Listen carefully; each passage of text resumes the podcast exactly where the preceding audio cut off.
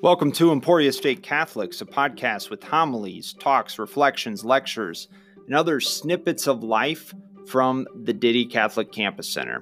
Find out more at diddecenter.org. Well, welcome everyone to the Emporia State Catholics podcast. We are beginning to go through one of the greatest books of the 20th century, G.K. Chesterton's Orthodoxy. I'm with Patrick Callahan. So we chose this book, Our Orthodoxy, for a few reasons. I mean, one, it's an incredible book. One of, like I said, Chesterton's two greatest books. It basically gives something of a background uh, to his conversion story, which is which is pretty remarkable. Second reason, it's out of copyright, so we were able to get everybody a free copy very easily. um, but but it's it's one of these books.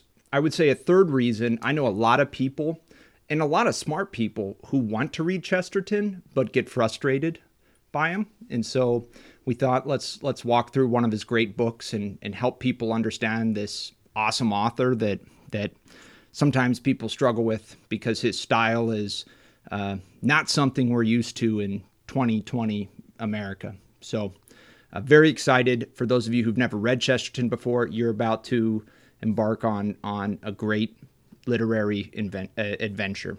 And it's a lot of fun too. Yeah, a lot of fun. Lot yeah, of fun. I think. Uh, I don't know, Father. When did you first read this? Read Orthodoxy. Yeah. Um, Orthodoxy, I read in seminary or just before seminary. But I my introduction to him was Everlasting Man. Mm-hmm. And at first, I mean, there were so many times where I'm like, "What is this guy talking yeah. about here?" And then a page later, you're like, "This is brilliant." well, Everlasting Man is kind of a beast. Yeah. Uh, orthodoxy is much more digestible. Yes. Uh, yeah. And I, I think I read Orthodoxy the first time junior year of college. Uh, it was the sort of immediately after the semester had come to a, its conclusion, and coming back at it half a lifetime since. let you calculate the age on that one. Uh, it was delightful. It's humorous, uh, more humorous than I, I f- remember. And I, I know Dale Ahlquist, who's probably the foremost Chesterton scholar alive, will say Chesterton's writings are ones that you want to read a second, a third time, that you'll discover and appreciate it more when you return to it after yeah. some time. Yeah. Besides our readings of it, for the students who are approaching it for the first time, can you tell us a little bit about who is Chesterton? Mm-hmm. Now, Chesterton is, he's a hard man to really put a label upon. Uh, he was an English uh, journalist by trade. He was born in 1874. He died 1936. He was uh, a journalist, something of a philosopher. Um, you know, I was telling Patrick before we got started here that I went to Rome a few years ago, and uh, through a through a mutual friend, I met an English priest, and I brought up Chesterton, and he said, "Oh, you Americans." You love him as the Catholic apologist. In England, we know him as a writer of mysteries. You know, he, he had a famous mystery series with a priest detective named Father Brown. He wrote poetry, he wrote plays, history, economic theory, theology, biographies. He was he was a regarded literary figure of his day. Was also famous for his girth. He was a large man. He was six foot four. He was somewhere around three bills, three hundred pounds. And he converted to Catholicism later in life. So he was he was baptized in an Anglican church as an infant. His family wasn't, you know, they were kind of off again, on again, religious. Uh, but it, it, maybe more nominally religious would be the right way to put it. And he goes through a pretty profound conversion to um, what he calls Orthodox Christianity, and, and in time he becomes a Roman Catholic. One thing I'll, I'll mention C.S. Lewis is a very well known Christian apologist uh, from Great Britain. What a lot of people don't know is that for a time he was an atheist and he benefited tremendously from Chesterton's writing. So when he read Everlasting Man, uh, the book we, we just referenced, uh, it, it, rocked his world. And, and years later, Lewis said, A young man who wishes to remain a sound atheist cannot be too careful of his reading. There are traps everywhere. God is, if I may say it, very unscrupulous. So he's impacted millions of people, myself, people, normal people, as well as great people like C.S. Lewis. You know, to put the the book that we're reading in context, though, too, this book comes nearly a decade, if not more. Um, no, about eight years. I'm mm-hmm. sorry, mm-hmm. between his actual conversion to Roman Catholicism and uh, the writing of Orthodoxy. So Orthodoxy be, uh, comes out before he becomes a Roman Catholic. Right. So one of the more surprising things is that, at least as an American, you think of him as a Catholic apologist, and you look at orthodoxy as this great work of Catholic apologetics. Again, is sort of Americans misreading their their English uh, 20th century authors. I mean, right. same way that people sort of adopt Lewis wholesale as if he were Catholic. Right. We also sometimes make the mistake of thinking that orthodoxy is something that that's written from the the heart of a, the the Catholic Church. Now, obviously, we wouldn't be reading it if it didn't align a lot with Catholic doctrine. Yeah, very, very much so. I mean, I, I mean, I, yeah, and I, I, I think you see part of the reason Lewis is so popular is they come from this branch of the Anglican Church uh, that tried to hold on to as much of the ancient faith as they could, um, and Chesterton, in time, decided that uh, to truly be practicing this ancient faith, he had to come to the Catholic Church uh, which we believe is the fullness of God's truth and grace. Um, Lewis never completed that journey here, but uh, yeah, there. This is this is a, a very very rich book, uh, even if Chesterton wasn't Catholic when he wrote it. Mm-hmm. So, Orthodoxy then um, published in 1908, but mm-hmm. the controversies that led to it are from the few years before that. Mm-hmm. Is particularly with a book called Heretics. Yeah. Can you give me, Father, a little bit more about the the context of of Chesterton writing this book? Yeah. So you know, you see this. He actually talks about this in the very beginning in chapter one, and he talks about this uh, Mr. Street. Uh, who who says I will begin to worry about my philosophy when Mr. Chesterton has given us his. So Heretics is a book where he criticizes um, he criticizes a number of, of, philosophical ideas in a lot of contemporary writers. And I should say this, uh, I probably should have mentioned this in the biography. One of the hallmarks of Chesterton was he was really good friends with the men that he criticized and had these very public debates with. So H.G. Wells, George Bernard Shaw, these were men who disagreed with Chesterton on the most fundamental of questions. Um, and they they debated this very publicly in their writing. Yet they were they were friends. And it's not a one. We should concede too that it's not a one sided um, courtesy. That yeah. that both Wells and, Absolutely. and George Bernard Shaw, you know, they they had a love for Chesterton Absolutely. and Chesterton's uh, partner in crime, Hilaire Belloc. Yeah, and. Uh, you know, it's kind of the opposite of you know the beginning of the 21st century, where where everyone wants to, you know, I hate to say it, but uh, sort of out other people, rush them from the public stage, right. accuse the other of, of spreading propaganda. And I, I say that both from the Catholic side, sort of introspecting, and and looking at the other side where we're being asked to be quiet. And uh, well, anyway, it's just a, a whole other time. Right, right. And so, you know, Chesterton has this this you know great line where he says it was perhaps an, an incautious subject- suggestion to make to a person only too ready to write books upon the feeblest pro- uh, provo- provocation. Uh, so Chesterton was basically challenged, and, and they said, "Look, it's a lot easier to poke holes in other people's philosophy. Why don't you give us your own?" And Chesterton said, "Okay, I will." Yeah, from my own observations, which are are in the the study guide too, is that he has this preface, uh, Chesterton does, where he lays out, and I never really noticed how tightly constructed a philosophical argument was there when I first approached it. Coming back uh, this summer to, to orthodoxy, I'm looking at it and I'm seeing like he's very clear. Like, here's my thesis, here are my postulates. Uh, let me go on and explain everything else. That that point, right, where it's all about a philosophical challenge, mm-hmm. right? Uh, you're criticizing other people's hypotheses. Mm-hmm. So what's your alternative? Mm-hmm. And he will say there in the preface, right, to an attempt an explanation not of whether the Christian faith can be believed, but of how I personally have come to believe. Right. Uh, which is one of the um as we get further, and I don't want to jump into like chapter two and mysticism as an answer, but he essentially says that he can't uh, or he won't. That's not what orthodoxy is attempting to do. Mm-hmm. Orthodoxy is a is a personal testimony in some way, more than a philosophical proof.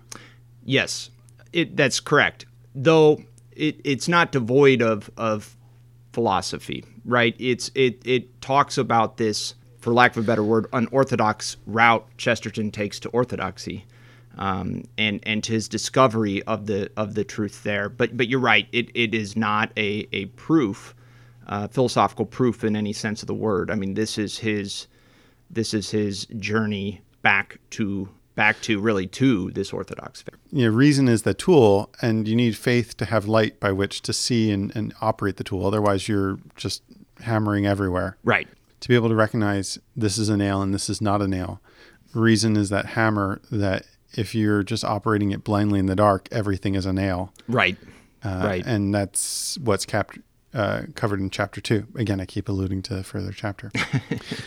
Sorry about that. So he starts out though that that's in the in the preface, but he starts out the whole thing with this analogy about a, a man in a yacht. Yes. And you sent me some pretty extensive notes, so I'm gonna just you know kick the can over to you Yeah. and ask if you could introduce chapter one here with some Sure. reflections on the man in the yacht. Well, let me let me just start with what Chesterton says. Okay, so after giving the reasons why he wrote this book, Chesterton he starts talking about this idea for a story that he's never gotten around to writing, right?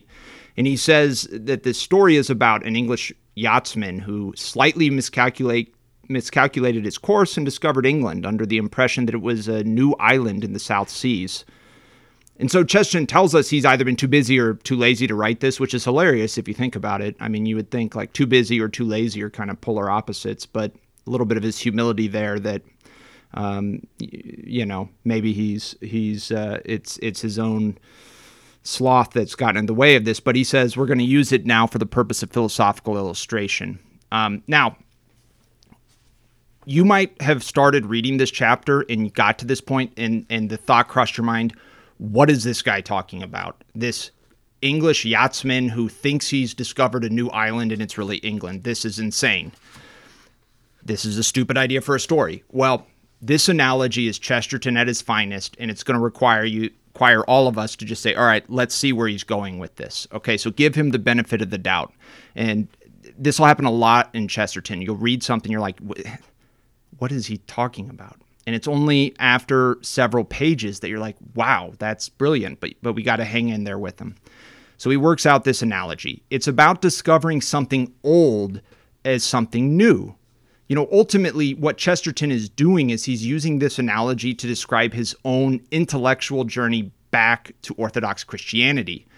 Uh, but first, he was a yachtsman who thought he found an uncharted island. What does that mean?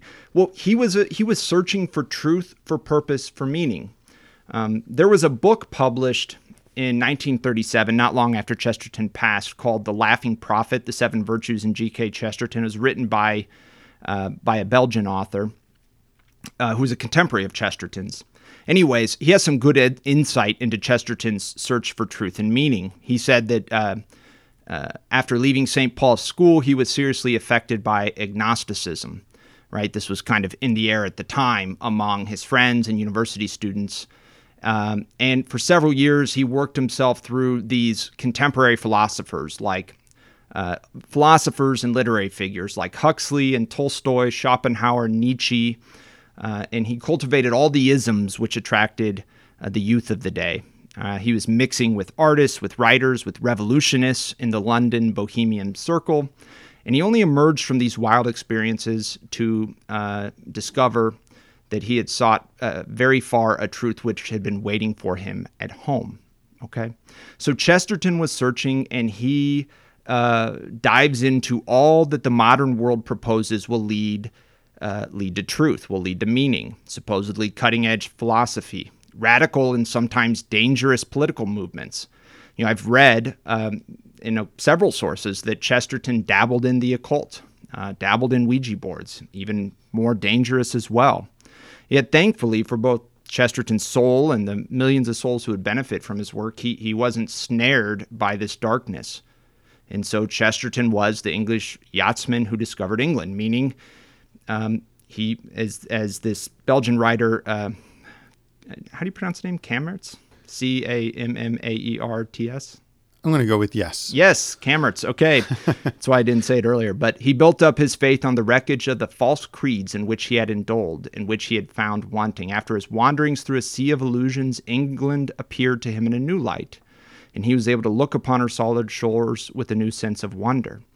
Uh, he began to preach to skeptics and heretics, and he was admirably equipped to do so, having suffered from the same doubts and indulged the same errors. So, In summary, what's this yachtsman analogy about? Well, Chesterton says in chapter one, he gradually learnt from the truth of some stray legend or from the falsehood of some dominant philosophy things that I might have learnt from my catechism, if I had ever learnt it. There may or may not be some entertainment in reading how I found at last in an anarchist club or a Babylonian temple what I might have found in the nearest parish church. And this is really what I think he's talking about is something most of us can relate to you know, I, I, you know, personally, I grew up Catholic. We went to mass. I went to Catholic school. I go to college. I kind of drift away. I, I start looking down these different avenues, perhaps for meaning and, and purpose, and you find them empty, and then um, you you stumble onto something that seems profoundly new and wonderful, and lo and behold, it's it's what you had at your neighborhood parish church all along. You just didn't recognize or appreciate it. Yeah, one of the things that jumped out at me this time. Um, you know, at the Humanitas Institute, the whole idea behind what we do is, is wonder. Mm-hmm. Um, and we're going to get it in a little, again, chapter two. Uh, the, the basis for a proper philosophy is a poetic imagination. Mm-hmm. And he's going to lay out here in chapter one, where he talks about the, the fundamental assumption of orthodoxy is that there's a desirability of an active and imaginative life and that's the verbatim quote. And that's kind of where he's going back and forth on um, something old, but you're seeing it for the first time. Right. Um, and it's a way of sort of reaching out and grasping towards uh, a way of of seeing eternity or seeing not necessarily eternity, um, seeing the, the the world as the way that God sees the world, perhaps in some some fashion, um, something that fills you both with longing and comfort. Yeah, and you know, there this is a this is something he hits on in his biography of St. Francis of Assisi, which is wonderful. Another great classic you should read, but it's it's in copyright, so we can't give you a free copy. Uh, but he talks about how Francis goes up into the caves of M- Mont Subasio, and he comes out like a man walking on his his hands, walking upside down, and he sees the world upside down, and he's able to see it as it really is completely and totally dependent upon God. If you were to, if you've ever been to Upper Assisi, if you were to look at it upside down, it would look like that whole city is about to come crashing down any instant. Mm-hmm. But it doesn't because everything is supported in being by God. And and so Francis looks weird to the world uh, because he's he he sees everything from a new insight. Um, but it's it's it's uh, this this transformative experience that alters his vision obviously what Francis went through and what Chesterton goes through are different things, but it's a similar idea uh, that that Chesterton goes out on this search for truth, and he comes back and he finds the truth where he least expected it. Yeah, and it's a it's a fundamental grounding though too. As I'm reading the chapter, I'm looking and saying, you know, poetry isn't just this phase on the path to philosophy. Mm-hmm. If you don't have this poetic imagination, this ability to see the world as new and strange, mm-hmm. to realize that the rhinoceros is a very odd looking beast. right. And I, I, was watching a movie last night with my children where there was a, a rhinoceros in it, and they were talking about just how fantastical the creature is. Right we've become sort of stale uh, as we get older in life. The objects in the room, same way that you forget that you hung that really great painting or poster mm-hmm. in your, your living room or in your dorm room, and you see it every day and you just walk by it. Um, if you're married, you know, you, it, there's moments where you might take for granted like the loveliness of your spouse. If you're a priest, there's moments where you take for granted the loveliness of praying the divine office. Oh yeah or anything like that and it just becomes the the routine. And then suddenly you're shocked uh, and marveled. Yeah and i think it requires us to slow down and do something that our culture in 2020 doesn't really value which is reflect on everyday experiences. And you know like my my brother and sister-in-law they they had a baby in january and I haven't been able to see my nephew be, too much because of this uh, COVID 19, but you know, I was sent a video of him babbling, baby talking, and it reminded me of something Dr. Kenneth Howell said when he came and, and gave one of our Rise Nights in November. He talked about how universities ha- have tried for decades to teach apes to speak. Mm-hmm. They invested millions of dollars in this, et cetera, et cetera. It, and they, they have essentially no good results of it. But a human baby learns English from the moment he or she is born. And, and just the wonder of No, we have a, a well, sorry, Peter now is uh, 16, 17 months old, Mm-hmm. and he's really hitting a language explosion right now. And Yeah. it's fantastical to see just every every object, every word. He picks it up and plays with it.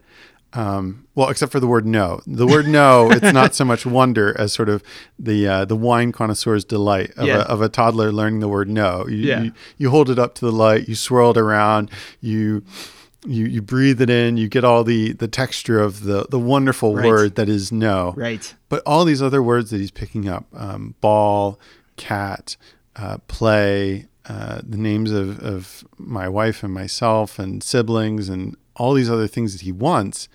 There's a magic enchantedness to the world Right. that, that he has not lost yet. Right. Even what is something's name? Yeah, and that's at the heart of a, of a religion, Christianity, right. where the, the word became God. Right. Besides the yachtsman, then, which is this wonderful lead into this fundamental assumption, which is it's just sad that not many people would agree with that assumption that life is desirable and that you desire an active life and you desire an imaginative life. Mm-hmm. And there's this whole other imaginative mode of engaging with the world, which doesn't try to dissect it like the scientist, uh, doesn't try to classify it into my own story, my own narrative, as if I were this egotistical maniac. Right. Sorry, this is my own little uh, Uh, hobby horse here, Father, for it. Go in the for it. church, because we, Yeah. we hear all the time about we need to deconstruct the systematic way of thinking. We, Mm-hmm. We've been stuck in systematic theology for too long.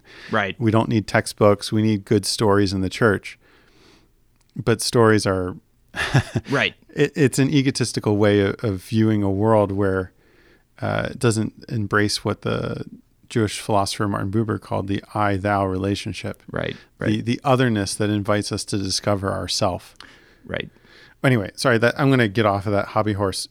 Uh, the only other thing I, you know, I wanted to talk a little bit about what Chesterton means by the word orthodoxy.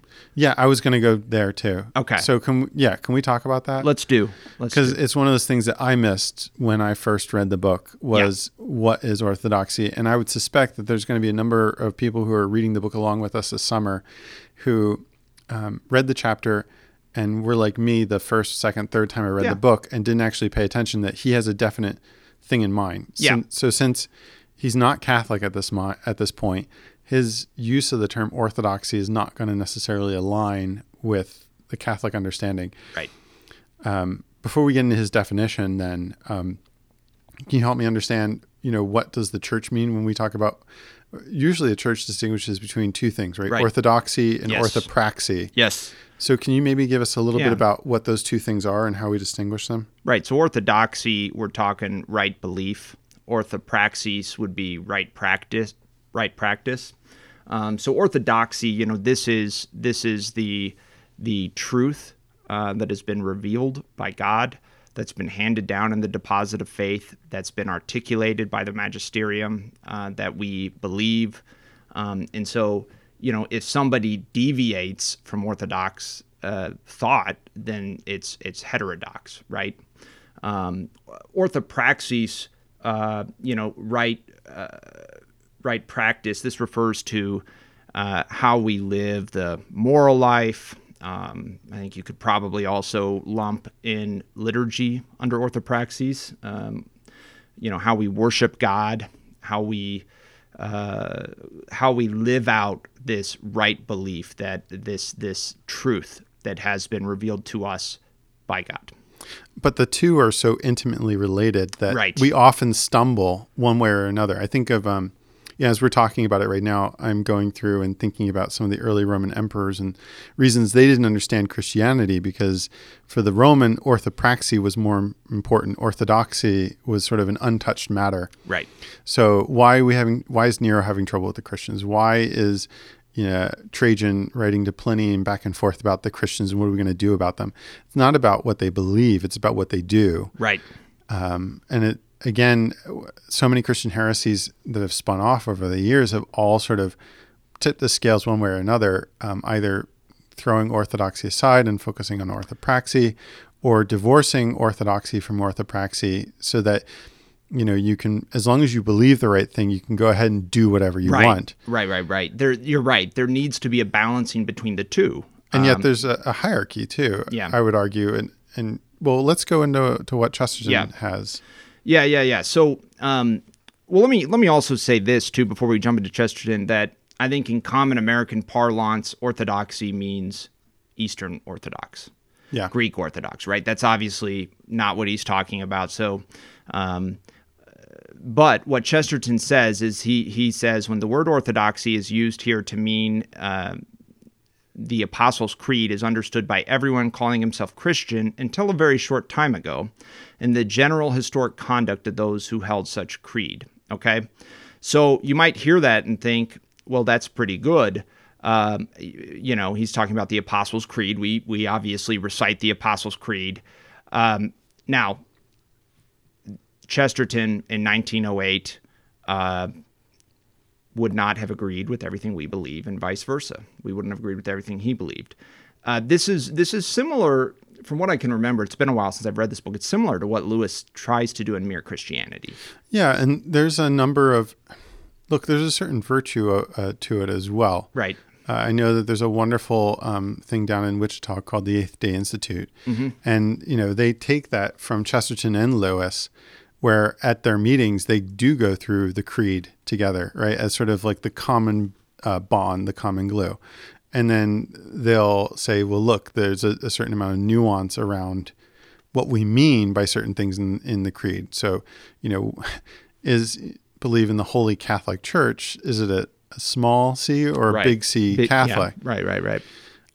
And so there are those those things there, but I, I find that very interesting though that he starts there and you can kind of reduce it. He says it's the creed and it's what those in the creed do. Yes. And- Yes. And, I'm thinking and extrapolating from that, that's just faith and morals, which is or or you could even say, you know, he says is understood by everyone calling himself Christian. You could even say there's a little bit of a tradition, uh, an acceptance of, of yeah, a no, it's, cer- it's cer- yeah, it, certainly is. Yeah, I cut out when I was writing my notes here. I cut out the little bit that follows the the Apostles' Creed. Yeah. but he he says like it's not just the Apostles' Creed. Right. the Apostles' Creed has to mean a certain right, thing, right, and then you know, so there's a tradition of interpreting that faith. Mm-hmm, there's a scripture and there's a faith. But then he says there's a general historic conduct of those who hold such a creed right. and he that word general right is a deceptive word because it's a throwaway word to us Right. but general means it, it comes from a genus it's a type right it's it's a family of behavior Yes. and it's historic right that is it's entered into and it's witnessed by uh, a tradition a testimony Right. so there's both a, a type and an instantiation of the type in history. And he's not talking about everything that Christians do. Right. He's not talking about, um, you know, you littering on the side of the road. He's not talking about the time I got angry at a neighbor. He's he's talking about specific types of actions that qualify under the moral category that the the genus comes from or looks to the faith. Right, right, right, right. No, that's absolutely right. And I think uh, again, I know we don't. We're both kind of chomping at the bit to get to chapter two, but you know, I think you see this in chapter two with just a an approach to uh, the world. You know, he'll talk about original sin and talk about it as as just it's common sense, right? There's evil in the world, and uh, you know he sees it as he he has this. You know, I'm going to paraphrase, but he says it's the one doctrine that can be proved in in the Christian faith because of of how obvious evil is in the world. Right. And when I've talked to people who say that they don't like Christians because of original sin, it's often a misinterpretation of what original sin Yeah. is. Right, right, And, so, at least in my words, and correct me if I'm wrong, Father, original sin, at least an easy way to prove it, again, not the strict catechism right, definition, right, right, is that original sin is just the fallen state of the world as you see it. yeah, Um, you know, it's the the sadness of children, you know, the the kingdom of God being like children, right? right. But at the same time, I have children. You know what? Yeah. And they can be monstrous to each other. Oh, sure. They can they can kick, they can bite, uh, they can yell at each other, Right. and you know, and and people. Yeah, yeah. I mean, I think I think when we're talking original sin, I mean, again, not from a technical standpoint. It's a it's a uh, disharmony is introduced. Disharmony between man and God. Right. Disharmony between us and creation. Disharmony among ourselves, between you know within families and friendships and relationships, nations. Uh, and then within our own interior life, there's disharmony. You know, we do what we do not want, and so if we we we have this belief that we recognize to be true, if I realize I'm a fallen man, you know, I'm going to I, I'm I'm going to act a certain way, right? I'm going to try and prevent. Uh, I'm going to try to not put myself in circumstances where it would be easy to fall. You know. Yeah. Sorry, I lost my train of thought there, but it's it's it's wonderful. Um, just discovering this in Chesterton again. Things yeah. that um, I've gone and read, you know, so much more and, and grown in the faith. You know, I sort of rediscovered my faith in college. So Chesterton was one of those things I read fresh from that. Um, read lots more Chesterton, but coming back to orthodoxy here, I'm realizing that, again, it's like uh, I'm the yachtsman when it comes to, to Chesterton. I thought I had categorized him. I thought I would put him away uh, as this thing and then I'm coming back and saying, wow, there's this grounding of philosophy and poetry um, that I uh, misremembered or misunderestimated. I'm, oh yeah. Sorry, I'm making up words here. No, I I feel very much the same. I mean, it's been, it had been a while since I've read Orthodoxy. You know, I I Everlasting Man made such an impact on my life because it was the first one that I read. I was 23. Uh, it had this profound impact on me, um, and and so I would often get in these debates these stupid seminary debates about which book was better. And so I felt like I, I was. well, always, it's the longer one, and you you know yeah. you're of an age where you kind of want to be a hipster millennial, yeah. Right, so you want to oh, be yeah. there first, and if everyone likes orthodoxy, yeah. you gotta you gotta know, that's right. raise up everlasting man. That's right. That's right. I liked Chesterton before he was cool. Right. no, it's it's a it's a it's a fault to not see that there's something so plainly plainly liked by everyone is also yeah really good absolutely so absolutely. this is one of the reasons why i'm kind of excited for us to, to keep meeting here over the, mm-hmm. the summer here and discussing uh, the rest of the chapters I something else I would I would say if you have specific questions, if something doesn't make sense, if you want us to talk yeah. about, even if it's a chapter that we've already hit on, uh, shoot us an email. So, you know, just to give you a little teaser or preview of chapter two, it's called the Maniac, uh, and he is is going to talk first about original sin. He's going to get into talking about that and the fact of original sin, and um, and and he's going to go from there to talk about rationalism and the and the narrowness of rationalism when it comes to these truths, these these mysterious truths that are um, that can't be enca- encapsulated in one narrow concept or ideology necessarily. There's there's a divine quality to them, and and as the cliche goes, God cannot be put into a box. There's there's a real emphasis here on the the I don't know if superiority is the right word of poetry versus this narrow rationalism. Mm-hmm. Poetry, which is able to uh, hold the mystery in wonder, uh, which is able to appreciate the paradox of these mysteries. Right, because the the wonder doesn't even hold it. Wonder just acknowledges yeah. the distance between the self and the other. Yeah, hold it's not the right word. I, I am thinking more of like appreciating. You know, yeah. like like I I, I well desiring. Desiring, yes. Yeah, yeah. I think that's the uh, understanding that you have sort of in the the longer Catholic tradition is that. Um, the misinterpretation of Catholicism. Catholicism is not about banishing desire. Right. It's about training and, and encouraging your desire to to build up to what it really wants. Sure. We're we're so we're so afraid of asking for the big thing and it's what God wants to give us. It's like uh, again, sorry, my analogies are based off of my parenting, but it's kind of like a child who like I'm planning on like I just got like this big thing of ice cream and it's in yeah. the fridge and they're like, "Hey, can I have a couple M&Ms?" and you're like, "No, you can't have the M&Ms." And they get really disappointed and then there's this moment where I'm like, because I have this huge thing of ice cream that I yeah. want to give you, uh, which would also be appealing to Chesterton. So it's a good way to wrap up my own yes. notes on chapter one yes. is Chester, imagining Chesterton eating a huge bowl of ice cream. Yeah, that, that is a good image to end on. All right. So thank you so much for coming along today. Um, just to end our little book club here, since we are believers and we invite you and hope you are a believer or may come to be one uh, we want to look at the Apostles' Creed, which is the, the core of orthodoxy. and we thought we would pray that together here. So, Father, All right, we'll begin. In name of the Father, and of the Son, and of the Holy Spirit. Amen.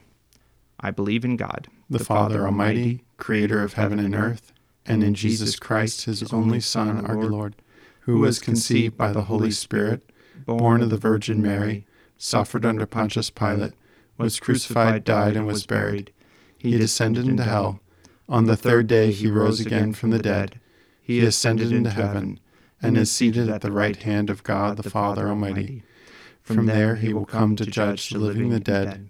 I believe in the Holy Spirit, the Holy Catholic Church, the communion of saints, the forgiveness of sins, the resurrection of the body, and life everlasting. Amen. In the name of the Father, the Son, and the Holy Spirit. Amen.